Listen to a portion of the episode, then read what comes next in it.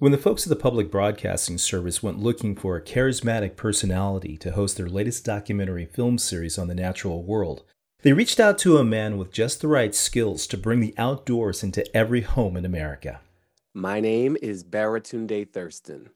I am a multimedia storyteller operating at the intersection of race, technology, democracy, and climate because I love this planet. The wild. There's nothing quite like the feeling of stepping outside and breaking free from the modern world.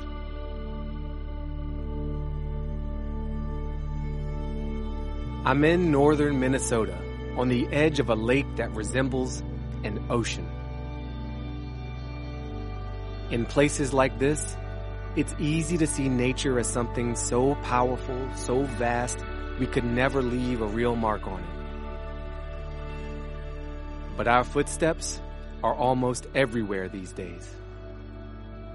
And while knowing that can weigh you down, it can also lift us up and inspire us to change.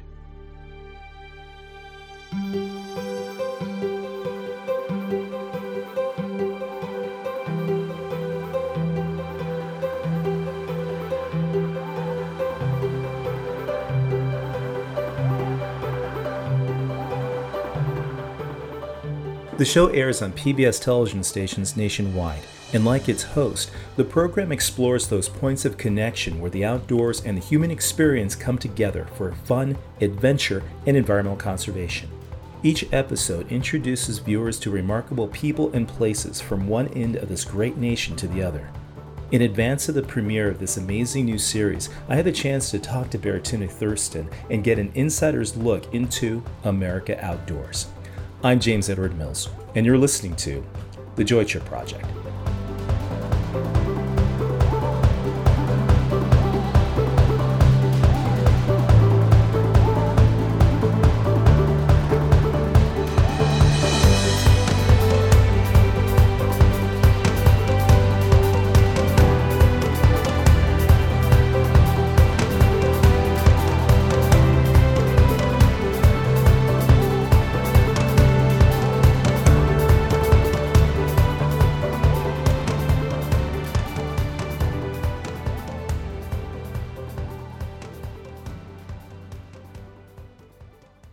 I have to tell you that I really have enjoyed your show, America Outdoors. And I think for starters, I'm interested in having you tell me how did this show come to be?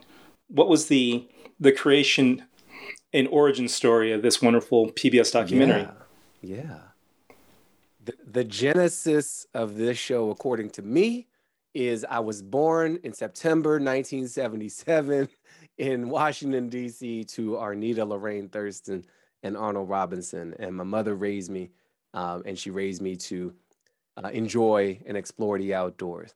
Uh, the more recent version of this show is my agent sent me a, uh, a request for a host for uh, a show then titled Outdoor America. Uh, so, you know, vast evolution since those early days to America Outdoors but uh, they uh, they were like, "Hey, do you want to do this?" And I hadn't really been in the space of doing anything related to nature or the outdoors in all of my media work. I had done comedy stuff with the Onion and the Daily Show. I've done technology stuff with the MIT Media Lab. I did race stuff with my How to Be Black book. So me as an outdoorsy person, that was news to a lot of people, but it wasn't news to the little kid in me who who grew up as a Boy Scout, uh, who grew up hiking with my mother on the C&O Canal in DC. She was a member of the Sierra Club, uh, who grew up biking uh, in the ample paths all around the DC area and camping all up and down the East Coast uh, in literally every state before I was age 12. I, I had been to every state on the East Coast and camped in most of them because that was low cost hoteling. So this this this show in recent history came about because an opportunity came across my screen, a screen that I was desperate to uh, escape from in many ways. And I said to the production company as they were like, why, why would we pick you to do this? You, you're not the obvious candidate. I'm like, exactly. I am not the obvious candidate, but I, I have the bona fides if you want to dig into my files. You, you, you, I can break out those those Boy Scout uh, you know credits and whatnot, those unlocks that I got back in the day, um, and I still enjoy the outdoors. But this was a homecoming opportunity for me, and I was tired. I think of seeing the conquest mode of outdoor media, which involved generally grizzly, generally white, generally bearded esque dude with like a big stick uh, standing atop something, always on top of something, always dominating something, um, to say like I lay claim to this in the name of whatever, and and the extreme sports view of the outdoors, or just the the animal slow motion view of the. Uh, what about the people? And they were interested because this is for PBS in making a show about people in the outdoors, uh, and not just about a fetishiz- fetishization of the outdoors for its own sake. Uh, but the relationship between people and nature and between people and other people through nature, I signed up for that. Um, and I got more than I bargained for. No, I love that. And I think what I like most about the show is that it is people and place focused. And it's people yeah. in their place and their relationship with mm. that particular environment. And I'm amazed. I mean, you literally went from the LA River to the boundary waters of Minnesota you know, and that's a great stretch. You know, you went back to your yeah. your home area in Washington D.C. on the Tidewater, and I'm really excited, you know, about the prospects of where this show can ultimately go. First of all, I'm, I'm I think I'm most curious about what is it that made you decide to pick the locations that you did. Why did you go to Los Angeles, Death Valley, Idaho, Minnesota. What what was the impetus for picking the locations that you went on this program? Yeah, so it may surprise you to know uh, I was not solely in charge of this project. I'm, a, I'm a member of a team. I didn't conceive of the show, though I did highly influence the show. And, and so this, I think of this as kind of three pieces coming together. TPT, Twin Cities Public Television, initiated the show. They had the the vision to pull this off. Part Two Pictures is the production company that actually made the show. They're the people that found me. They hired the sound folks, the camera, the producers. They found most of the people that you see in the show. Uh, I found some, I'm proud to say, and I insisted on some locations, which I'll get to. Uh, but the, the totality that you see is as a bit of me, a bit of part two, a bit of TPT, and all of this country in its beautiful and, and hideous contradictions come come together. Um, what was important to me was showing some non-obviousness. Uh, I, I will take credit for Minnesota. I will I will say that because I have a family uh, travel history there through my wife's family to the Boundary Waters. I had direct experience with how magnificent that region is, and so we got Minnesota on the map, and the team went nuts, and they found way more than I ever knew uh, about in that state, in, in, to, including this great photographer, Dudley Edmondson, uh, based in Duluth, his brother who photographs birds. And he really opened my eyes to a, a beautiful way of interpreting a relationship with the outdoors, uh, not just as a person, but specifically as a Black person. And I found some extra, extra power ups uh, through my time with Dudley. I still call on. Nice. Well, actually, Dudley and I have been friends for years. Of course, you have. Of course you have. I also really appreciate the fact that you kind of tunneled down on Dudley's identity as a black man in the outdoors and being one of relative few. Today, Dudley lives right by this reserve, so he has access to it whenever he feels he needs it. But sometimes, access can be a complicated thing. So I'm going to ask you a very direct question, Dudley. Yes, sir black people, where are they? Yeah, they're not here.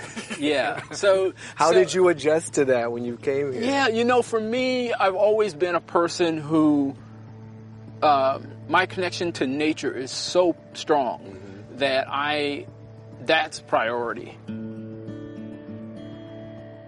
I think that as people of color, we have been I don't know, I'm going to use the word relegated to urban spaces, mm-hmm. right? But I have found that in outdoor spaces, white people, for whatever reason, feel threatened. I know two African American males this year who were fishing um, and were shot at several times shot in their at. boat. Someone shot at them as they were fishing multiple times. So that's an extreme example. It's an extreme example. I mean, myself in this community, I have not had those kinds of things happen. Yeah. I have had them happen on camping trips uh, where I've had people calling me the N word. What I get in that green space mm-hmm. is so helpful to me. I'm willing to take ownership for that space, and I might also be willing to challenge people who challenge me because that space is so important to me, to my mental health. Now, I'm kind of curious to know how much of that was important to you to be able to reflect the diversity of experience in the outdoors because it definitely comes through in the show. I'm very curious to know how deliberate that was from the outset. It was it was essential and deliberate. Our inclusion of multiple indigenous nations was essential and deliberate. You can't talk about national parks in the United States of America without talking about the nations that predate all of that nationalness and even the naming of these places. You can't go, they can't talk about climate change without talking about the people who've lived with nature in a much more sustainable way versus the kind of colonial European attitude uh, for, for a very long time. So that was super, super important uh, to us. And, and so we found that through the Timbisha people in what is known as Death Valley, through the Shoshone Bannock, the Salmon people, in what we call Idaho and to the Ojibwe Anishinaabe in, in what we call Minnesota. And they're all different, but they all have a common thread, as we all do. And what was also kind of beautiful is, is finding threads amongst people that that we weren't expecting. You know, there was a commonality between these indigenous folk, between these liberation seeking black folk, between white regenerative farmers basically learning ancient technologies and applying them to try to save us all, you know, as we attempt to burn ourselves off of our only home, and to like ranchers and crabmen. Uh, even the most conservative folks we had on the show echoed some similar language of respect for tradition, of power of land and environment to shape, you know, our cultures, our family, our sense of place and belonging and the need to maintain that. And so many of us are just trying to ensure that the next generations have what the previous ones had access to. And uh, that desire is very consistent, though sometimes they do come into conflict. Well, it definitely comes out in the show, and and I'm I'm kind of curious to know. I don't know if you've had any audience feedback conversations, because hmm. to me it hits different you know, I think that it hits different than all the other nature focused shows that I've ever seen, including ones that I personally participated in. I think that the nature of this program is. Ooh, I see what you did there. Pun intended.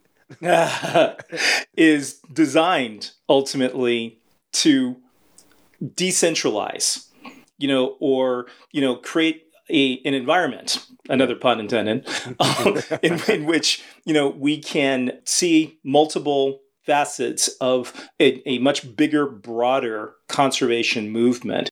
Has that resonated with audiences that have maybe seen the the show so far? Because I mean, it hasn't aired yet. I'm grateful to have gotten advanced clips of it, so I know what what the format is. But what do people who've seen it so far let you know about how this might hit different for them?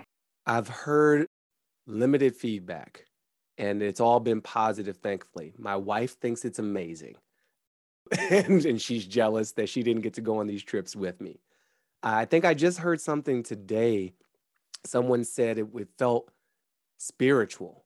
They felt like they that I had taken them to church through this show, that there was a level of poetry to the show and, and real beauty. They just commented on the cinematography of it, uh, the the way we shot it. I'm really grateful to our crew who worked on a PBS shoestring budget to pull off some some beauty, and also to myself for going through the when you go, getting those shots sometimes takes you know carry that canoe for the fourth time, portage it again through the bog. Like I know what a bog is now because I've been on it and in it and then under it, you know, because they had me walking back and forth through that so many times. That impression that that someone recently shared about the the preaching and the spirituality, that clicked with me, and it wasn't it wasn't something I anticipated.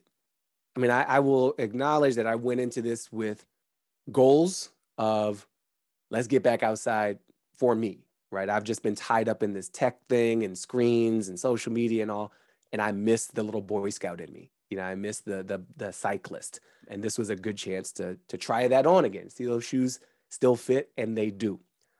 Uh, and I wanted to explore diversity, and I wanted to learn, but I just I was it exceeded my expectations as a viewer. As I've looked back at I'm like, oh, the vastness of the country was really impressive to me.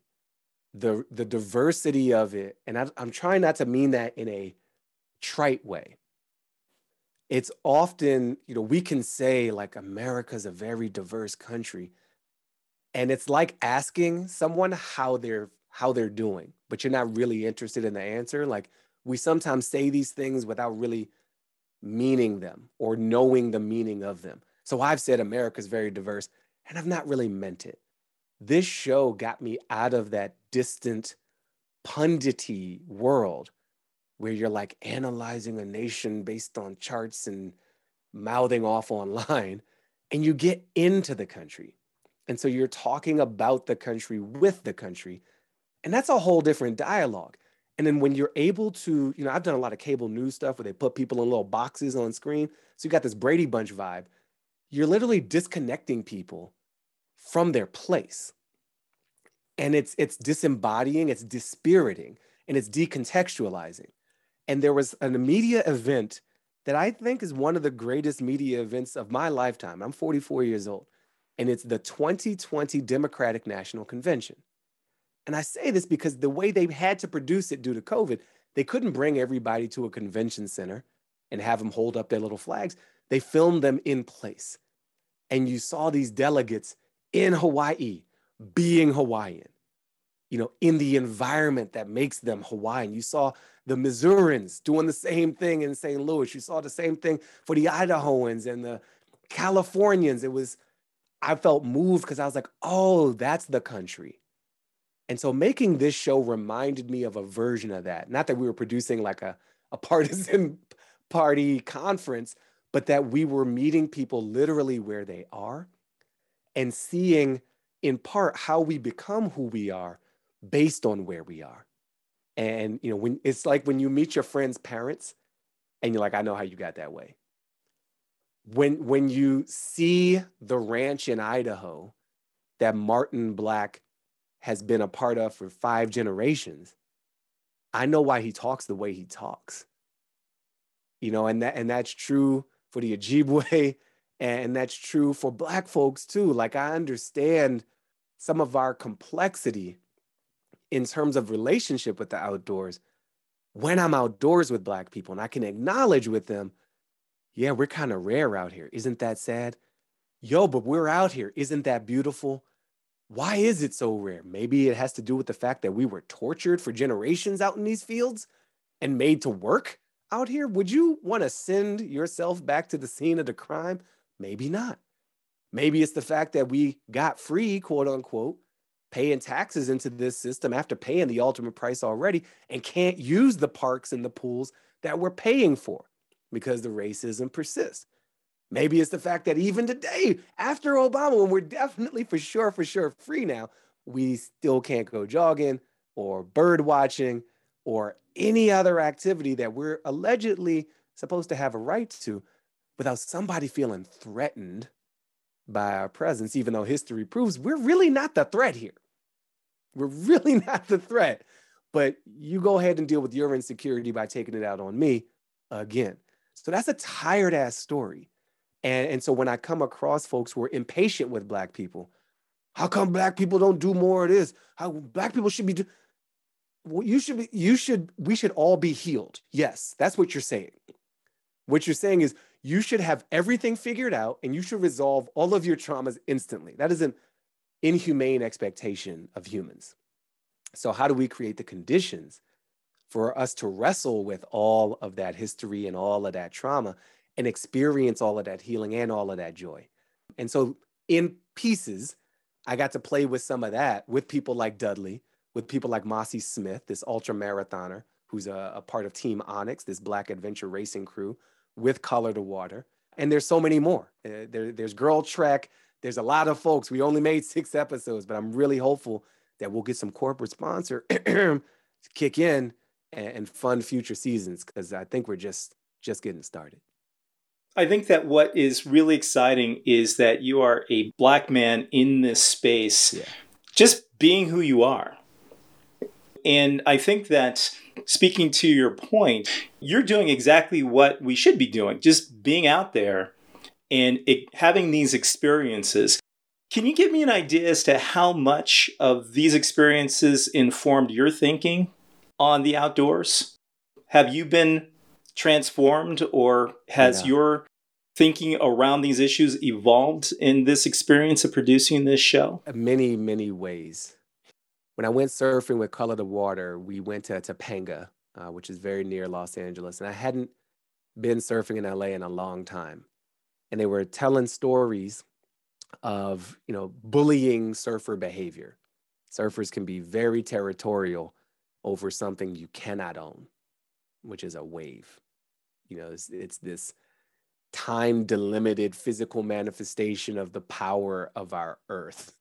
And you want to lay claim to it. Like it's a fool's errand, but it is a colonial errand. It's the same idea of owning a tree, you know, which felt absurd to the folks who were here initially. So it's consistent, at least. And so this this crew, you know, they roll as a crew. And when we were filming, they didn't, we had signed up to interview three people. There was Lizelle, Joy, and David. Those are like our primary subjects in the parlance of the TV production world. And they rolled with like 15 or 20. So th- they brought the three and, and we had them primarily on camera, but they brought the whole crew young teenagers, older folks, all kinds of skill levels folks just out there paddling, folks doing tricks, everything in between. It was, it was, um, it was like the blackest thing I experienced on this show in the allegedly least black space. And it was, uh, it was Wakanda on the waves. It was, it was a, a family reunion and a block party in a space that I'm not used to seeing us. And it was this reclamation, you know, and, and this assertion of presence and of existence that you know as someone who's used to being one of the few the proud the black one and was like oh it doesn't have to feel like that like this doesn't have to be a, a martyrdom kind of experience this doesn't i don't always have to be the outsider when i'm outside i love that you spent a bit of time in la where you currently live where i'm actually from Mm. Well, thank you for lending me your your hometown. Oh, uh, I'm I'm glad you're enjoying it because you know, frankly, I mean, you actually introduced viewers, perhaps many of whom for the first time, to the Baldwin Hills Scenic Overlook. Yeah, that's literally three miles from where I grew up. Wow. And as a kid, it was nothing like that. Mm-hmm. You know, it was a place that you didn't want to be because there really wasn't much there. There's been a, a, remarkable transformation in that particular place. The same is true of the Los Angeles River. The yeah. fact that you can actually catch fish in the Los Angeles River today, you know, when for years people just consider it an aqueduct or a drainage ditch. Yeah. There's this remarkable transformation of the natural environment in very urban spaces. Do you hope that this show and conversations around, I guess, reclamation of these areas. You mentioned the beaches, but ultimately, I think this is true of most every place that you visited uh, in this show. Is this an opportunity for us to reclaim this space to be used in ways that might not have been traditional, but are infinitely more forward thinking than they are now? Yeah. It, yes is the short answer. Of course, I have a long answer, but but the river's a the river's a funny tale because I used to clown the LA River. I still clown the LA River. I'm new here. I can't help it. I grew up around quote unquote real rivers. But seeing the effort that members of, of various communities put forth to reclaim this river and try to restore it to its more natural state to bring life back to it. So it wasn't just a overflow or a sewage ditch or a place to film the Terminator series. That's great. Uh, people broke laws, you know, to try to do it. It was it was a movement. You know, people took risks on behalf of another member of the community, which is the river itself. That's that's that's the kind of coalition building we need on behalf of the whole planet and all of his people. And uh, you know, I spend time out there fishing, not eating the fish. I, I want to be clear to anyone listening: you shouldn't eat the fish out of the LA River, but there are fish in the LA River, which is a step in the right direction. And I kayaked out there with the team that, you know, they had to prove to a, a federal government agency that the river was navigable. And if it was navigable, then it truly was a river and needed certain protections. So they navigated it and they kayaked the or, and canoed the whole river you know, over the course of many days, uh, again, at great risk to themselves and breaking some rules. That's, that's a powerful story. It's the same as every story of any people who've ever changed anything. They didn't ask permission. They did it. They didn't do it alone. They built communities and coalitions to do it. And LA is such an example of that. Even the greater region, you mentioned beaches, and we don't have this in the show, but at the time we were filming this, Bruce Beach you know, had a bit of reclamation itself in terms of this beach that was stolen from Black people and, and to the exclusive benefit of white folks, and then, you know, to a town, mostly white folks. So I, I want us to transform so many of our environments to ones that are um, more sustainable, more habitable for all life. I want places like the Baldwin Hills Scenic Overlook to be uh, made available to existing residents, you know, wherever they are as well. I mean, I grew up in a declining Black neighborhood, as many of us did. And it's, it's like as soon as things improve, we got to move. And there's this interesting correlation between that. So, how do we also, as we're restoring and upgrading and all the trendy words, upgrading, how do we make sure that we're making the, the new experience possible for the older residents? That's really good to hear because my, my, family still lives there. And when I visit. I always check in and on that view because for those people who may not be familiar with it, I mean, it's a fully unobstructed 360 degree view of Los Angeles. You can see the ocean to the west, you can see the mountains and downtown to the east, you can see the San Gabriel's to the north, you can see all the way to Santa Barbara on a clear day. And I think that it's that reclamation of space that ultimately makes it so that everyone can be part of the natural environment. And especially in the Minnesota episode, you had a chance to connect with um, some other friends of mine, Dave and Amy Freeman, and talking about the work that they're yeah. doing when it comes to the copper mines that are putting the boundary waters at risk. Uh, you also talked to Native people in your segment with harvesting of wild rice and the the pipeline that runs the risk of contaminating that watershed and putting their entire way of life at risk. How much of of that aspect in terms of environmental advocacy, you know, especially pushing back against industry and extraction, do you want to come out of this program? How much of this is a call to action? I mean, look, if this was only my show, we'd be doing that stuff all the time. Uh, but I think I'm also, you know, seeing the opportunity here and, and doing stuff with with public media to try to reach as many folks as possible in as many ways as possible. So we have advocates and activists, you know, representing particular causes in the show, um, and we have folks who are not so activists, you know, who are just kind of enjoying their time outside, and that's part of the American outdoor experience as well. So it's accurately reflected in the show. I was honored to spend time with the Freemans. They're a couple. They're a crazy couple. Like my wife and I probably wouldn't do stuff like what they did, canoeing across the country to, to, to make a political point, but it seems to have made them stronger. And I think, you know, highlighting their story and that of, of the Manoomin harvesting Anishinaabe folk, you know, with the wild, wild rice, both threatened by the same pipeline activity and the leaks that will inevitably happen if we if there's one thing we know about pipes is that they leak. That's like the guarantee. That's how that's how pipes pipe. That's in the it's in their nature.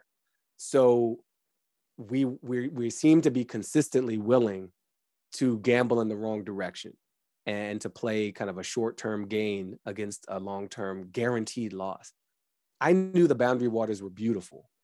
I had done one lake trip up there with my wife and her family, and we snuck into Canada and swam in their water, and it was cleaner because it's Canadian water and it has healthcare that's free.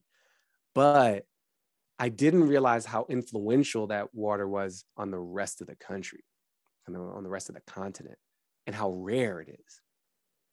And sometimes when we talk about conserving and preserving nature, it's like this cute, distant luxury. You're like, I want to save this spotted weasel ferret because just look at it. It's so cute. And you have no idea what its place in the ecosystem is, but somebody fancy told you you should care about it. And you got the time to learn about the spotted weasel ferret. So, by God, you're going to commit your million dollars to the spotted weasel ferret. And, and sometimes we can have that kind of attitude about land rights and preservation. But I think in the case of the boundary waters, it's like it's like this filtration system. You know, for so many of us, the way the Amazon does for our air, the boundary waters kind of does for our water, at least the way they explained it. And it's it's stupid to mess with that. I really appreciate you taking the time to talk with me, and and I think the biggest question for me is what ha- what happens next. what what's yeah. what is episode seven? What does season two America Outdoors look like? That is unknown currently, but I can tell you what's going on. We are making a digital series as a complement to the series that's going out on air. Uh, this will be on YouTube. I've already filmed uh, a, uh, an episode. I've got another one coming up two days from when you and I are chatting right now. And that's going to roll out basically in parallel, a little staggered from the linear launch, but offset by a month or two uh, to keep people connected and just reach a different demographic. Some people, quote unquote, don't watch TV, but they'll watch moving images on a giant 50 inch screen in their home. I don't know what you call that. I guess they call it YouTube. So we're making stuff for, for YouTube and, and TikTok and everywhere else. And then I definitely want a season two. Um, I'm not in a position to just snap my fingers and make that happen. So if you're down and you like this show, let the people know. You know, tell tell people about it. I mean, nothing breeds success more than success. And I think given the way public media is funded and often under threat, it is usually helpful to have some grant maker show up and just believe in it, some company that is aligned with the preservation of our home planet in this case, uh, believe in it and help unlock more stories. There's so much we couldn't get to uh, because of limited time, uh, which came down to, to limited resources like money.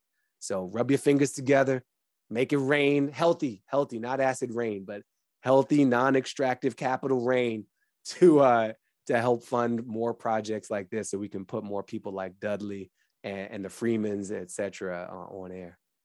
Well, I got to tell you, this has been a fabulous, fabulous conversation. Um, best of luck with the program and you know whatever you're doing next because i definitely want to follow along. And i can't tell you how much i appreciate this conversation. Thank you for taking the time to chat with me today. I love this chat so much. I'm so glad we made this happen when we did. Please let me know when this is live. I'll promote it to the wazoo um, i don't even know what that means. I'm tired. This is my last thing of the day. I'm gonna go watch a, a silly movie uh, and go to bed way too early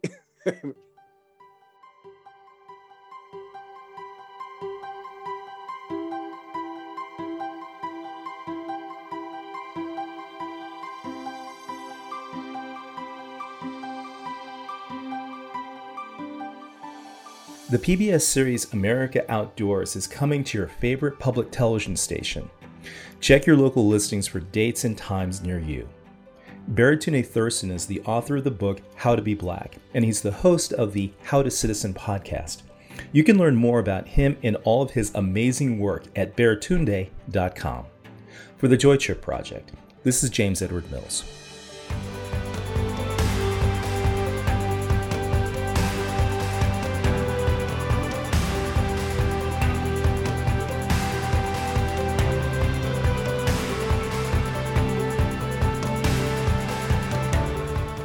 Our music comes courtesy of Artlist, featuring the talents of The Cliff. The Joy Trip Project is made possible thanks to the support of the Schleck Family Foundation and the National Geographic Society. If you like this episode, please drop me a note in the comments, or better still, write a review on one of the many streaming platforms, including iTunes, Stitcher, Spotify, and Google Podcasts. I'd love to hear from you. You can also reach me via email with your constructive questions, comments, and criticisms at info at joytripproject.com. For now, go be joyful, and until next time, take care.